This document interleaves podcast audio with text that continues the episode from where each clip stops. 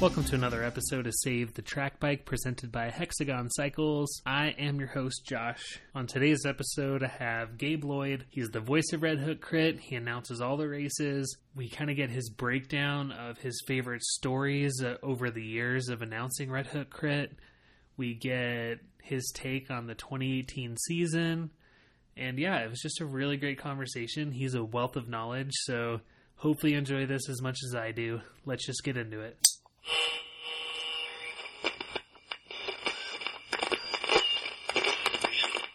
My name is Gabe Lloyd. I'm known as the voice of the Red Hook Criterium, and we are here hanging out on Save the Track Bike today. so, talk a little bit about how your history with cycling and and how it led to being a race announcer. Yeah, I was pursuing being a pro rider in America for a number of years, about 10 years really.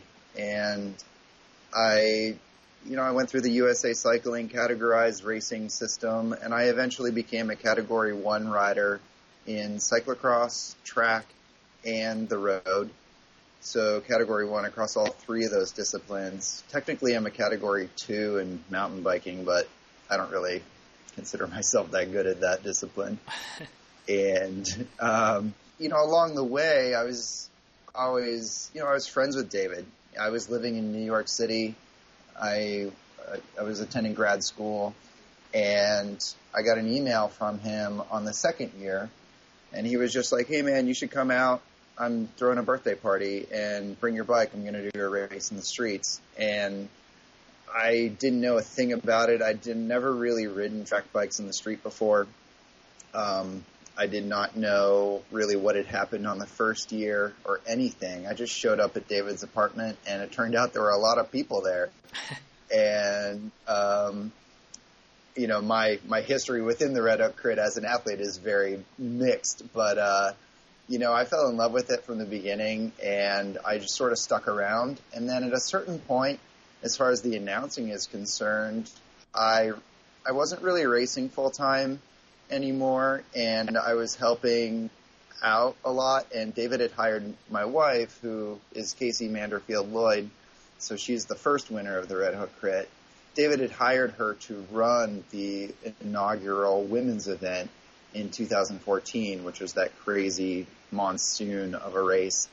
And I was there, and David was understandably a little overwhelmed with everything that was going on. I mean, you have to remember everything that happens at Red Hook Crit now. At some point in time, David Trimble did everything himself. Um, so I was there, and I was just like, "Hey, man, if you need some help, I'd be happy to jump on the mic and and do something." He's like, "Well, how about you and Dan Chabanov like jump on and and and talk about stuff, and then you can be our podium person at the end of the night?" And I was like, "Yeah, okay, whatever."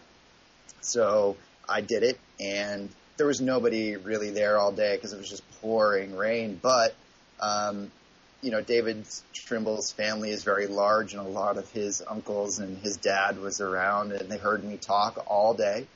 And Jonah Burns was around, and he heard me talk all day, and those guys really enjoyed what they heard. And it got to the point where, you know, David was like, I guess there's something here. I don't have any money this year, but stick around for next year. So I came back in 15, which is a beautiful year as far as weather was concerned. I mean, it was really perfect on the pier that year. And I, I just went for it and I was honestly underprepared, but I just, I just dove in. And, uh, the response from that event is really what actually got me into announcing because David had people stop him in the streets of Red Hook and be like, Hey man, the races were really cool this year, but that guy on the mic made it really exciting. and so that sort of unrequested uh, feedback, I think, really stuck with David. And um, I think he actually liked it too. But it's really different when somebody else stops you and, and tells you about it. And that's really where he talked to some sponsors and found some money for me to actually start touring around and, and being part of the entire series. So that is my cycling uh, history and how it sort of evolved into announcing as it as it is today. Yeah, what other races have you worked on announcing? Are you is that like your full time job now? No, so I would say my full time job is actually event promotion. Um, we, my wife and I, Casey and I, promote races around the country. Um, really, at this point, we're super East Coast. Um, and as far as announcing, it's still really my side gig. You know, I last year I did the Tour of Somerville, which is a big bike race in America for criteriums, like road criterium stuff. And last year I did the Velorama Festival in Colorado, which uh, you are in. And uh, I will be back for that event this year as well, so I'm really excited about that. And um, I've been contacted by some other promoters so far this year, but they ha- that hasn't really been finalized. So in order not to jinx that, I'm not going to say it. and then other otherwise, I will be doing Red Hook crits, um, and then races that we promote. Uh, we promote the Reading Rad Sport Festival in Reading, Pennsylvania.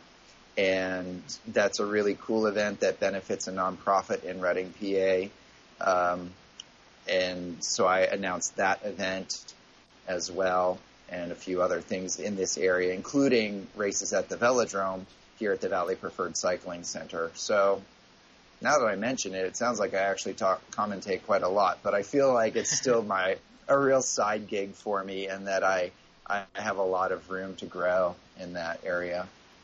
That's for sure. So you mentioned Velorama, and and I was in that race, and I'm curious, like, uh, to get your take on that event you know, I think they've got a lot of really good ideas. The promoter of that event, David Koff, he comes from the music industry and TV side of things. So he's very conscious of putting on a show, and he was also very conscious of the balance sheet.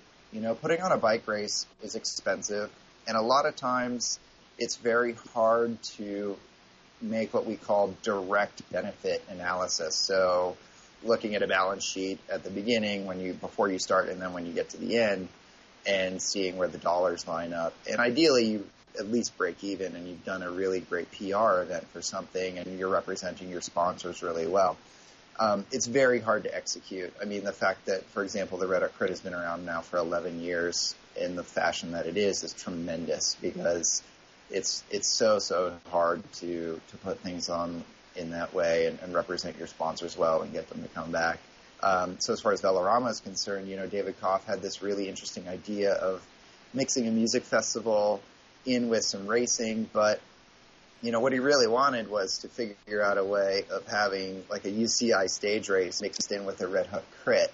And a Red Hook crit is such a an amazing, unique organism in and of itself, and it's this weird like tournament style thing that USA Cycling categorized racing doesn't really do, and uh, it just wasn't really. He couldn't have all the things that he that he wanted, but that said, he at least laid the groundwork for what will be this year. I think a really interesting course. Uh, he brought on some local people in Colorado to help him out with some of the course design. So it's not going to be the same uh, oval anymore. It's going to be a lot more turns, and it's going to be much more integrated with the actual music performance. And you yeah, know, I noticed that the course was actually in the parking lot, like almost around the music this year. Right. Yeah, and that's that's a, a really conscious design standpoint, so that we can be part of the show and make cycling not the side act and not sort of this like charity sideshow thing that it is actually part of coming to the festival and, and realizing what's going on. So I think there's a lot of potential there, and we'll see what happens. And you know, of course, as you were in the fixed gear race, right? Um, so you know, there will be a fixed gear race, and I, we'll see what happens with that this year. Last year, Scott Persefeld sort of rode away. Yeah.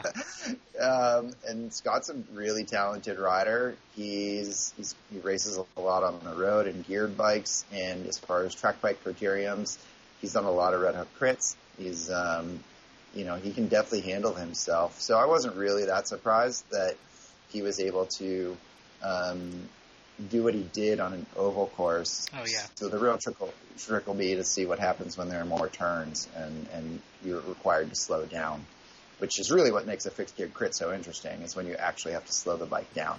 Yeah, that was actually my first fixed gear crit I ever did, and I was way under geared.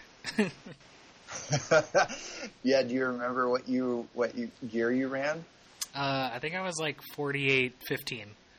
I, yeah, on that small. course, I could have probably been like a 51 14 or something easily. Yeah, easily, easily. So, I mean, that's if you want to get into it. I mean, gear selection is what makes fixed gear crit so fascinating eh, as a whole and as a discipline, and it's something a lot of people don't fully appreciate as far as as a discipline is concerned.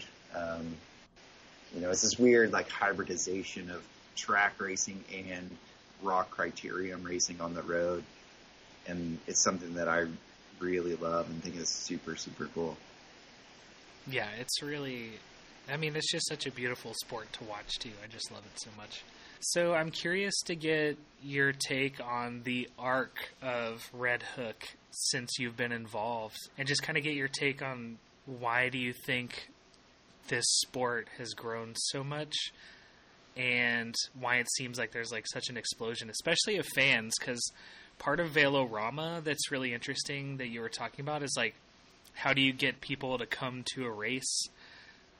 And it's so hard to make races work in the U.S., especially on the yeah. Grand Tour level. What do you think it yeah. is about Red Hook that attracts like thousands of people to just come and watch that race?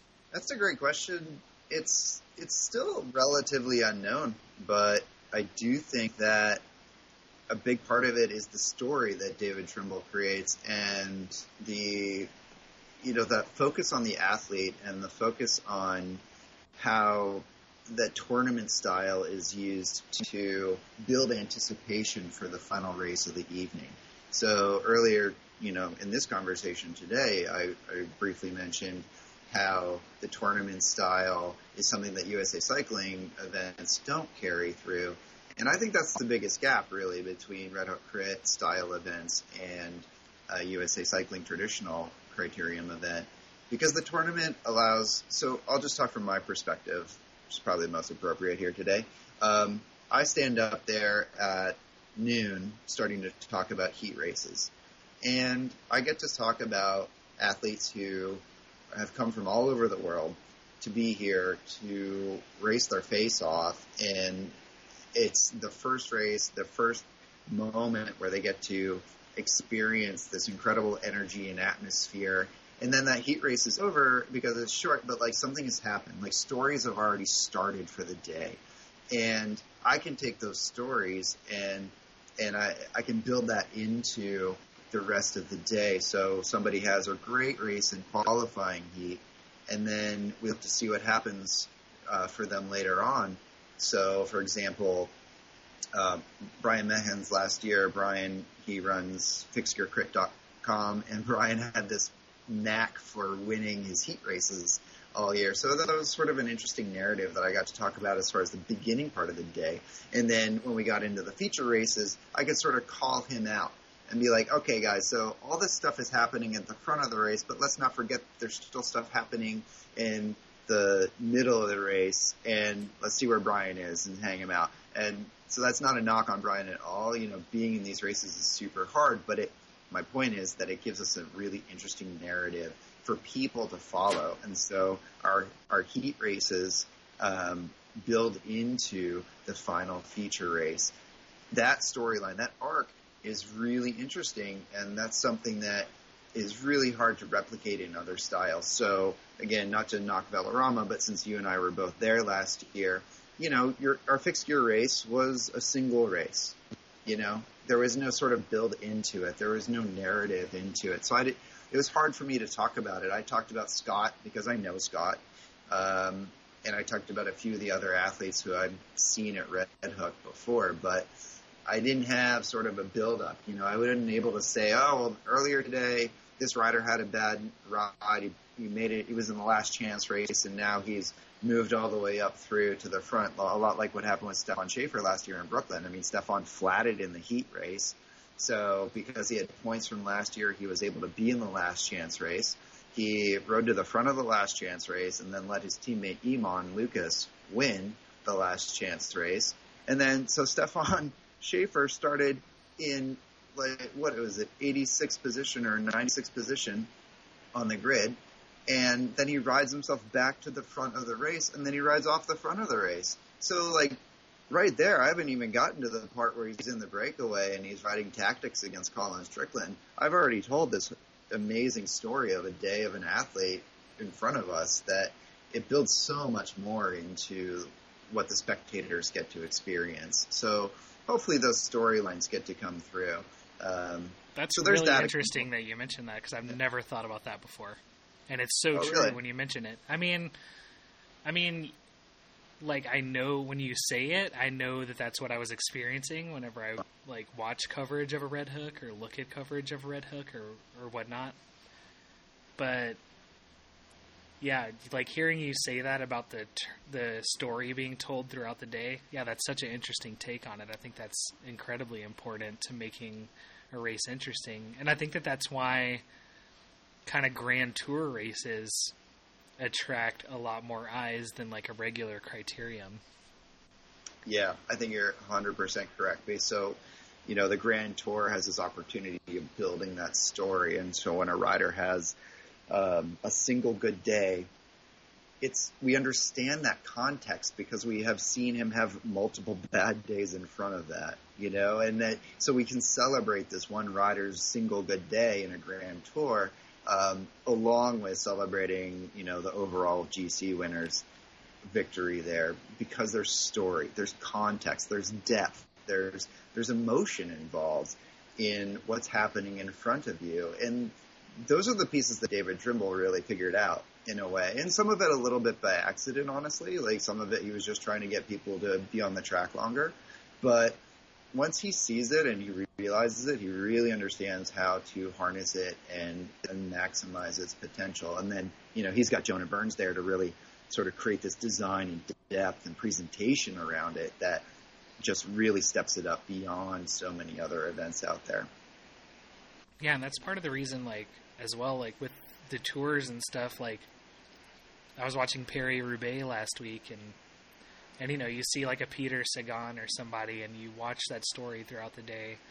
And then it's also about knowing the characters, and that's part of the reason why I did this podcast. Is just like, hopefully, trying to get an insight in who these racers are.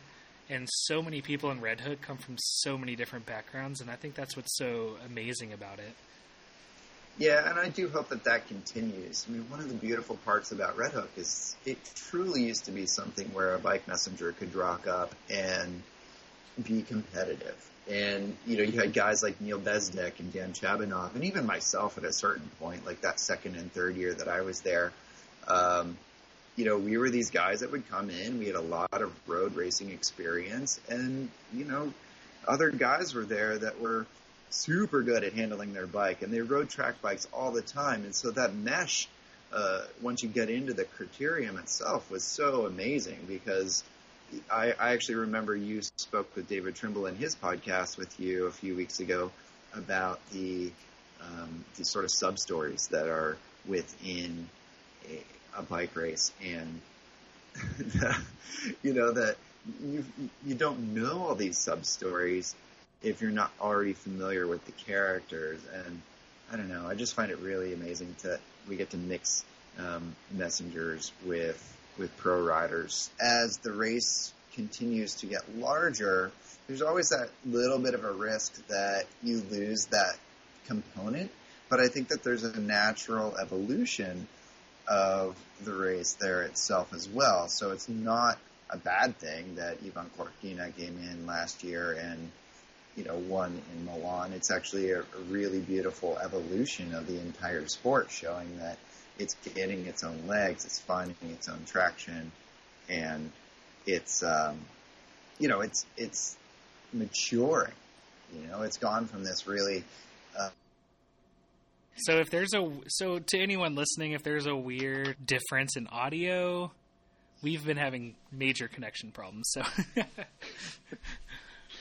But it seems a, a recurring theme right now in this conversation has been stories and stories of the Red Hook, stories of the people behind it. So I'm just kind of curious to get some of your favorite stories from your history with Red Hook.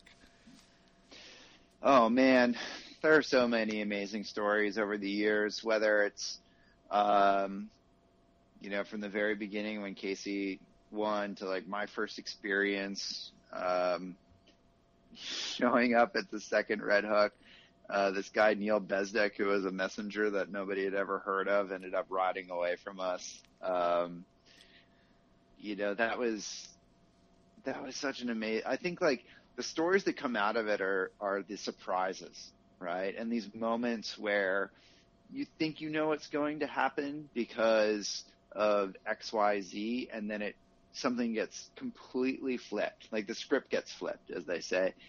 And that's what makes it such an amazing sporting event where you just never know. You know, that's why it's a bike race. You know, Kira McVitie actually said that uh, last year where you just never know what's going to happen. You, that's why we pin a number on, we choose our gear, we get on the starting line and go for it. And that's also why I tell everybody to never assume that you're going to have a good day or a bad day. You just get out there and you race and make sure you do the best you can because all those stories that we all talk about and romanticize, it's again, it's just those, all of those unexpected moments. So, um, let's talk about like Colin Strickland, right? His first win in Milan that I was there for, uh, he was this kid from Texas that was super strong uh, but known mainly for racing on gravel and doing these really big road races. You know, getting second or third at, at road nationals, which in America is a really long, hard, hot race with a lot of climbing. And I mean, it's not a crit, you know, so the race is happening, the race is happening, and I called the mid race preem and it happened. I don't remember who won actually the mid race preem, but Colin countered and he just went away.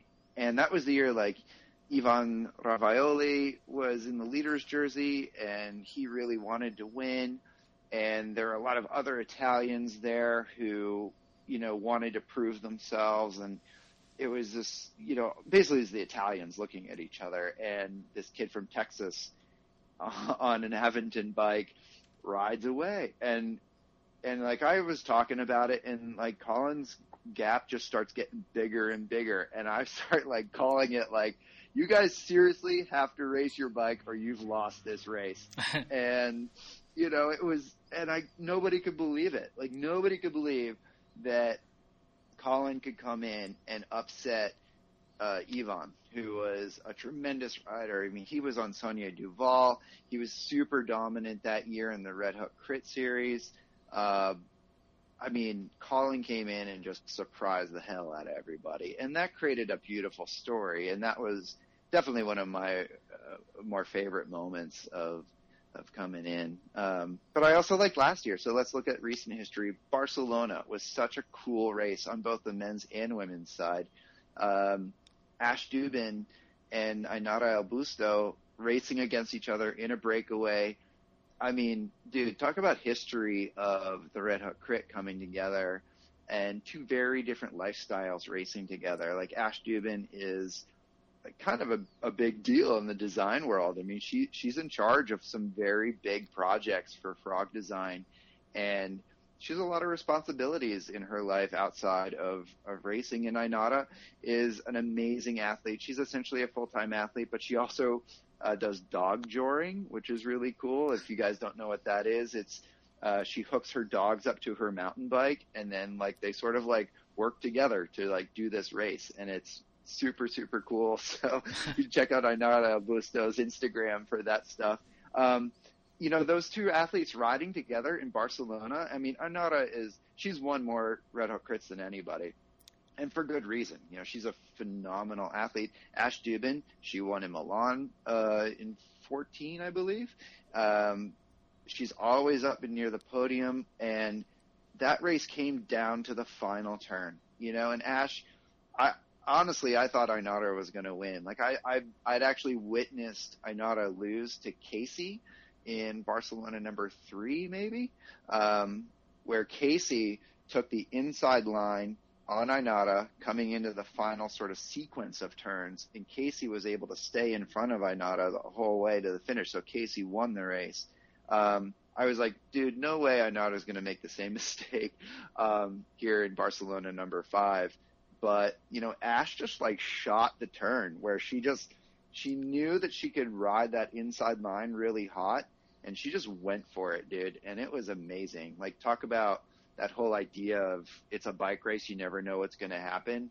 Like Ash realized that uh, through and through. And then it happened again in the men's race where hmm. David Van Aert, David Van Aert is like basically full-time medical student becoming a doctor and he's racing against Davide Vigano and Filippo Fortin and like these really big Italian dudes and like and David just like shot the gap on the last turn and like I mean, David had a fantastic race overall, but like when it, when he did that on the last lap after racing so hard all day, and then coming across the line first, I mean, again, another upset, another beautiful story, and really uh, evidence of of how cool a Red Hook crit race can be because of all these different lifestyles that come together and all these different racing styles that come together um, for these really short, hard efforts on technical courses. I mean, I just it's I don't know, it gives me chills just talking about it.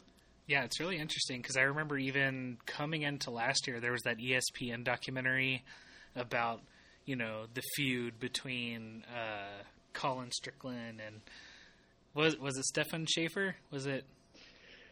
Um, I guess was that the documentary about Brooklyn? Yeah, they just talked about the men's race. Yeah, I mean that was that was sort of the storyline that occurred there, and that became a good narrative to talk about where uh, Colin had won a, a series, uh, what was it, four races in a row. So essentially, from that Milan story that I told, then he won Brooklyn, London, Barcelona, and um, so then he comes into Milan, and and everyone's like, "Oh my God, the guy's unbeatable. What's going to happen? Oh my God, this is uh, like it's going to be a disaster if he wins again because nobody wants the same guy to win over everything and just stomp it. And then Schaefer came in and just ripped it in Milan, and that was awesome. So then we got into, you know, the following year in Brooklyn where the ESPN or NBC documentary, whatever that was, um, that narrative was interesting because we had all that backstory to talk about with Colin coming in and he sort of wanted to reclaim his throne and Schaefer hadn't raced Brooklyn before, but he just won in Milan. So, you know, these two guys and then very different backgrounds too. So again, Colin comes from gravel and he's a real hard dude. You know, like he goes out, if you look at Colin Strickland's Instagram and his Strava stuff, I mean, he goes out for hours just riding into the headwind. It's like he, and he, he looks at the wind map and he's like, where's the headwind? I'm going to go that way today. um, just crazy stuff. And then Schaefer, um, Schaefer had a background being a professional six day rider, so a lot of tactical nuances that he understands that he brought into that race, and I just love that narrative that that occurred there. Um, yeah. I thought it was cool that that Stefan won actually, just using his his tactics uh, and showing that like that's a nuance of Red Hook crits too. It's not just a strong guy that wins; it's also the the tactical rider who has his day as well. Yeah, I thought that was super interesting. And then and then we go into uh, 2017, and like it did not play out like most people thought it would, because it comes back to what you were saying about you never know what's going to happen.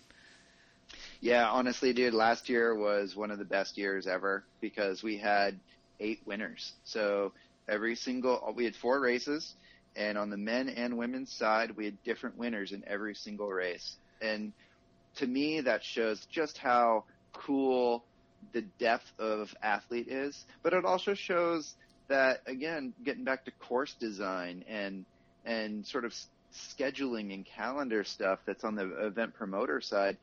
Um, every course is different, and it and it favors different riders. So, like Milan is notorious for being a speed track. So, you know, riders will ride a larger gear, for example, because you just don't have to quite slow down as much. Whereas Barcelona and Brooklyn have hairpin turns, so you need to have a gear that you can actually back down and then jump back on and accelerate. So there are different nuances that occur there. And to me, that's really cool course design. Like course design is so, so, so important in fixed gear crits because you have to slow down. It's, yeah, it's just great. Absolutely. I'm, I'm curious to hear your thoughts now on, by the time this episode comes out, we'll, it'll be Brooklyn number 11 is this weekend. And I'm just kind of curious to get your take as somebody who's been there and seen all these things and announced all these races on how you see this season playing out, who you're looking to or who you're looking forward to see racing even. I don't know, where do you see this season going? I think this season will be interesting. Brooklyn's always tough on my side of things because we get all these new players in that I don't have a, a lot of backstory on.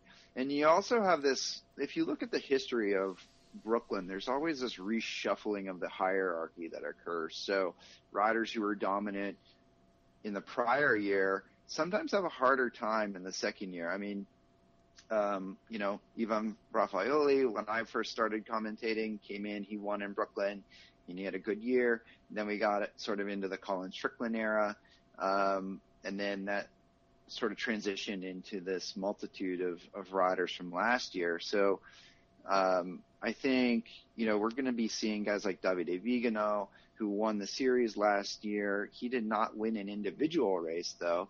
Um, but I noticed over the winter that, uh, Vigano was racing with the Italian national team for their team pursuit. So he's definitely sort of getting back into formal training. And, uh, if he has some speed in his legs and he's comfortable with the hairpin turns, Vigano could definitely be a rider to, to look for. But, you know, I can't count out Filippo Fortin. Fortin will be riding for Team Bauhumer Air Crit Life again, and Fortin really is good right now. He's on some top form. He just won a race in Europe a few weeks ago. He's training a lot, so as far as physicality, he certainly has it. And the fact that he's already won, he won in London last year. Um, once you learn how to win a red hook crit, it's just a matter of figuring it out um, on the different courses. But that said, let's talk about reshuffling of the deck. So Angus Morton, I think Eamon Lucas will actually be one to watch as well because Eamon is super strong. He's racing in Europe and he's also done a full season now. Justin Williams, you know, Williams is so interesting. He loves the argy bargy side of racing. Um, so he could be one to watch if he doesn't let himself drift too far back in the peloton. Like sometimes Williams forgets how short the races are, if you will. Like I watched him in Barcelona twice now, where he's he's good, he's good, he's good as far as pack position, and then he drifts back a bit, and then the race sort of accelerates away from him, uh, and and he's strong enough to get back through it and be a factor, but he burns a lot of energy doing it. So hopefully he remembers how short our races are. Um, Martino Poccianti, just did some good stuff in Italy. Um, the Italian Fix Series has been good for him because it's giving him some good race legs underneath him. But then we'll go down further a little bit, like Guy Verhoeven. Uh, he's he's on Team Wit.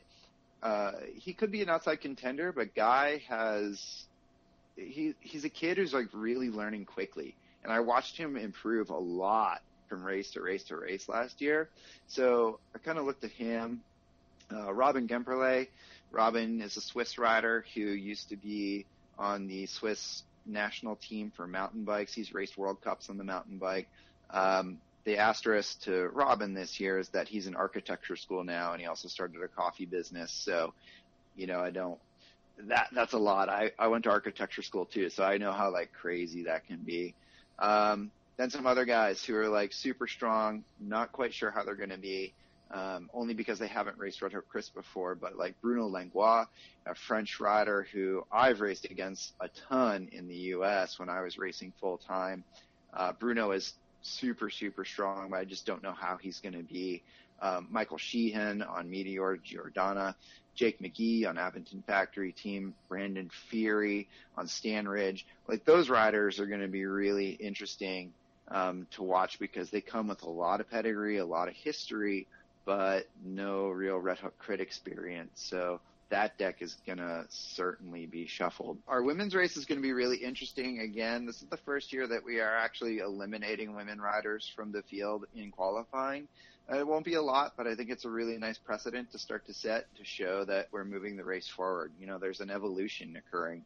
Um, Ash Duban and Sammy Runnels will be back. Those two working together could be really good. Yeah, um, I'm really interested to see that.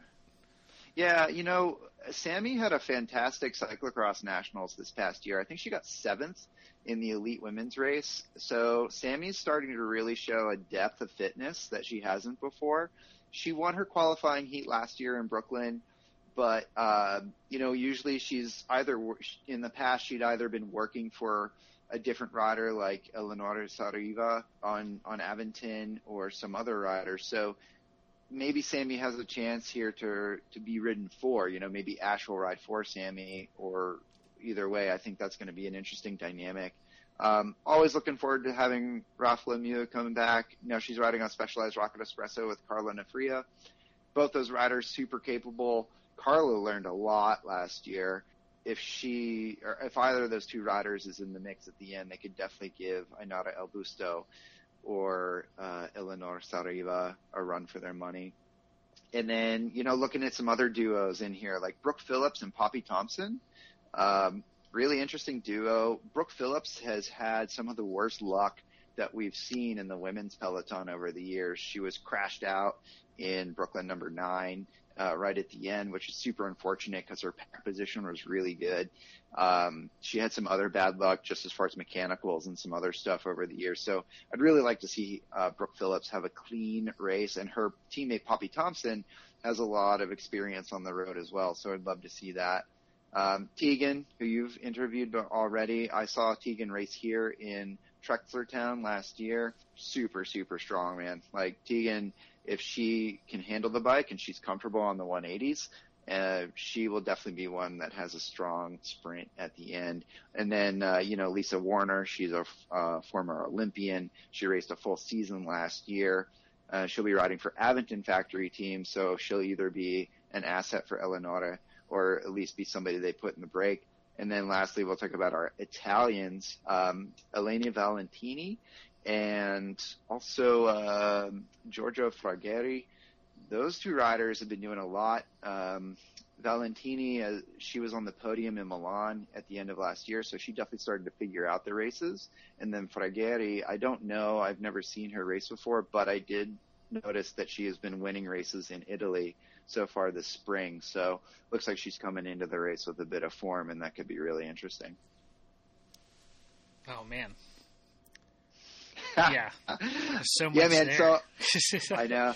I really, you know, so I do a lot of homework, right? And like my style of commentating is I, I, I'm, uh, I research riders as best I can without being an outright stalker, right? you know, and be, because I get up there and I've just memorized as much as I can because I don't have time to research anybody. You know, I'm I'm when I see a rider going, I have to be able to pull out what they've done and and know what they've know their histories before anybody else. So I spend a lot of time getting prepared for these races because I also think it's really important to show respect to the athletes. You know, I, this is about the athletes. This, this is about talking about what these athletes are doing here today and celebrating that.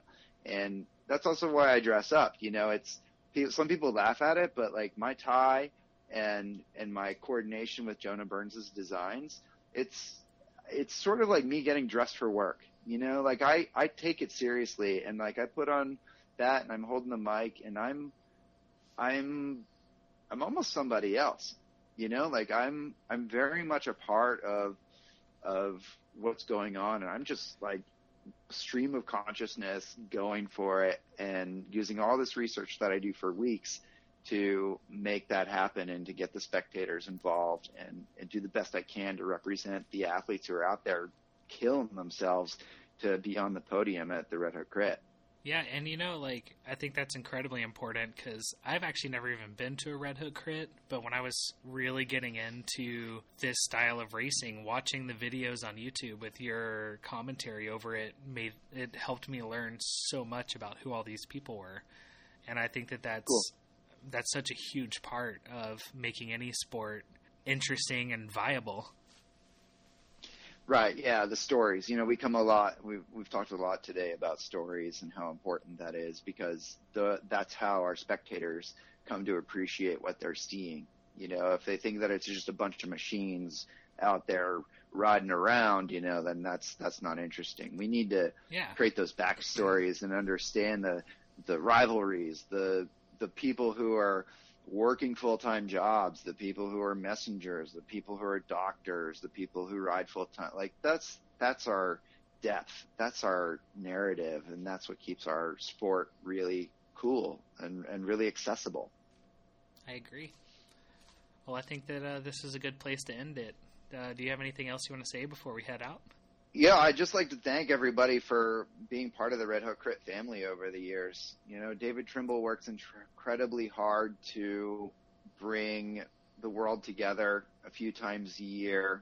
And, you know, everybody that supports the race, it, it means something, you know, not just to, to me or, or, or sponsor, but also to David and to, to the whole Red Hook Crit family who spend their lives trying to make sure that we give everybody um, opportunity, but also a place to gather and a safe place to make friends and and have lifelong friendships um, with each other. I mean, sport is an amazing thing where you can have opportunities to kind of go at each other's throat, but then you're we're all sort of in this together and at the end of the day, you know, we go to the after parties and we we buy each other beers and um, that community and that support, I think, is what makes everything that we do worth it and everything that we that that David does um, really really special. So uh, yeah, just thank you to everybody for all of your support over the years.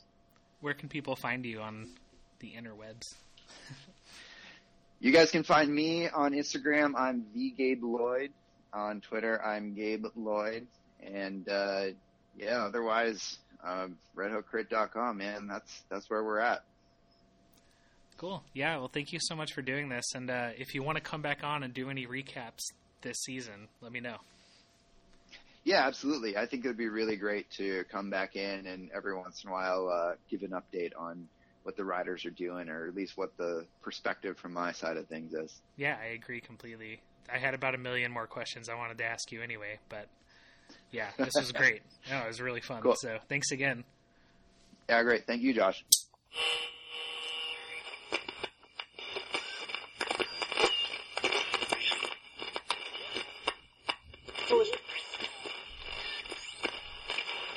That does it for another episode of Save the Track Bike. Thank you so much for tuning in. Find us on Instagram at Save the Track Bike, SaveTheTrackBike.com. Shout out to FixGearCrit.com. And thank you so much to our sponsor, Hexagon Cycles. Please go to their website, buy something, use the code STTB, and then it'll help out the podcast. Also, if you want to help out the podcast, go to iTunes, leave us a five star review, and keep on the lookout because this or next week, I will be launching a web store. We'll have a couple shirt designs, a dad hat design, we'll have a hoodie, and that'll be it for now. But in the future, we'll definitely do more if this goes well. So, really hoping it works. So, definitely keep on the lookout on Instagram. The music is Slide Girl by Vitamin Pets and we'll see you next time.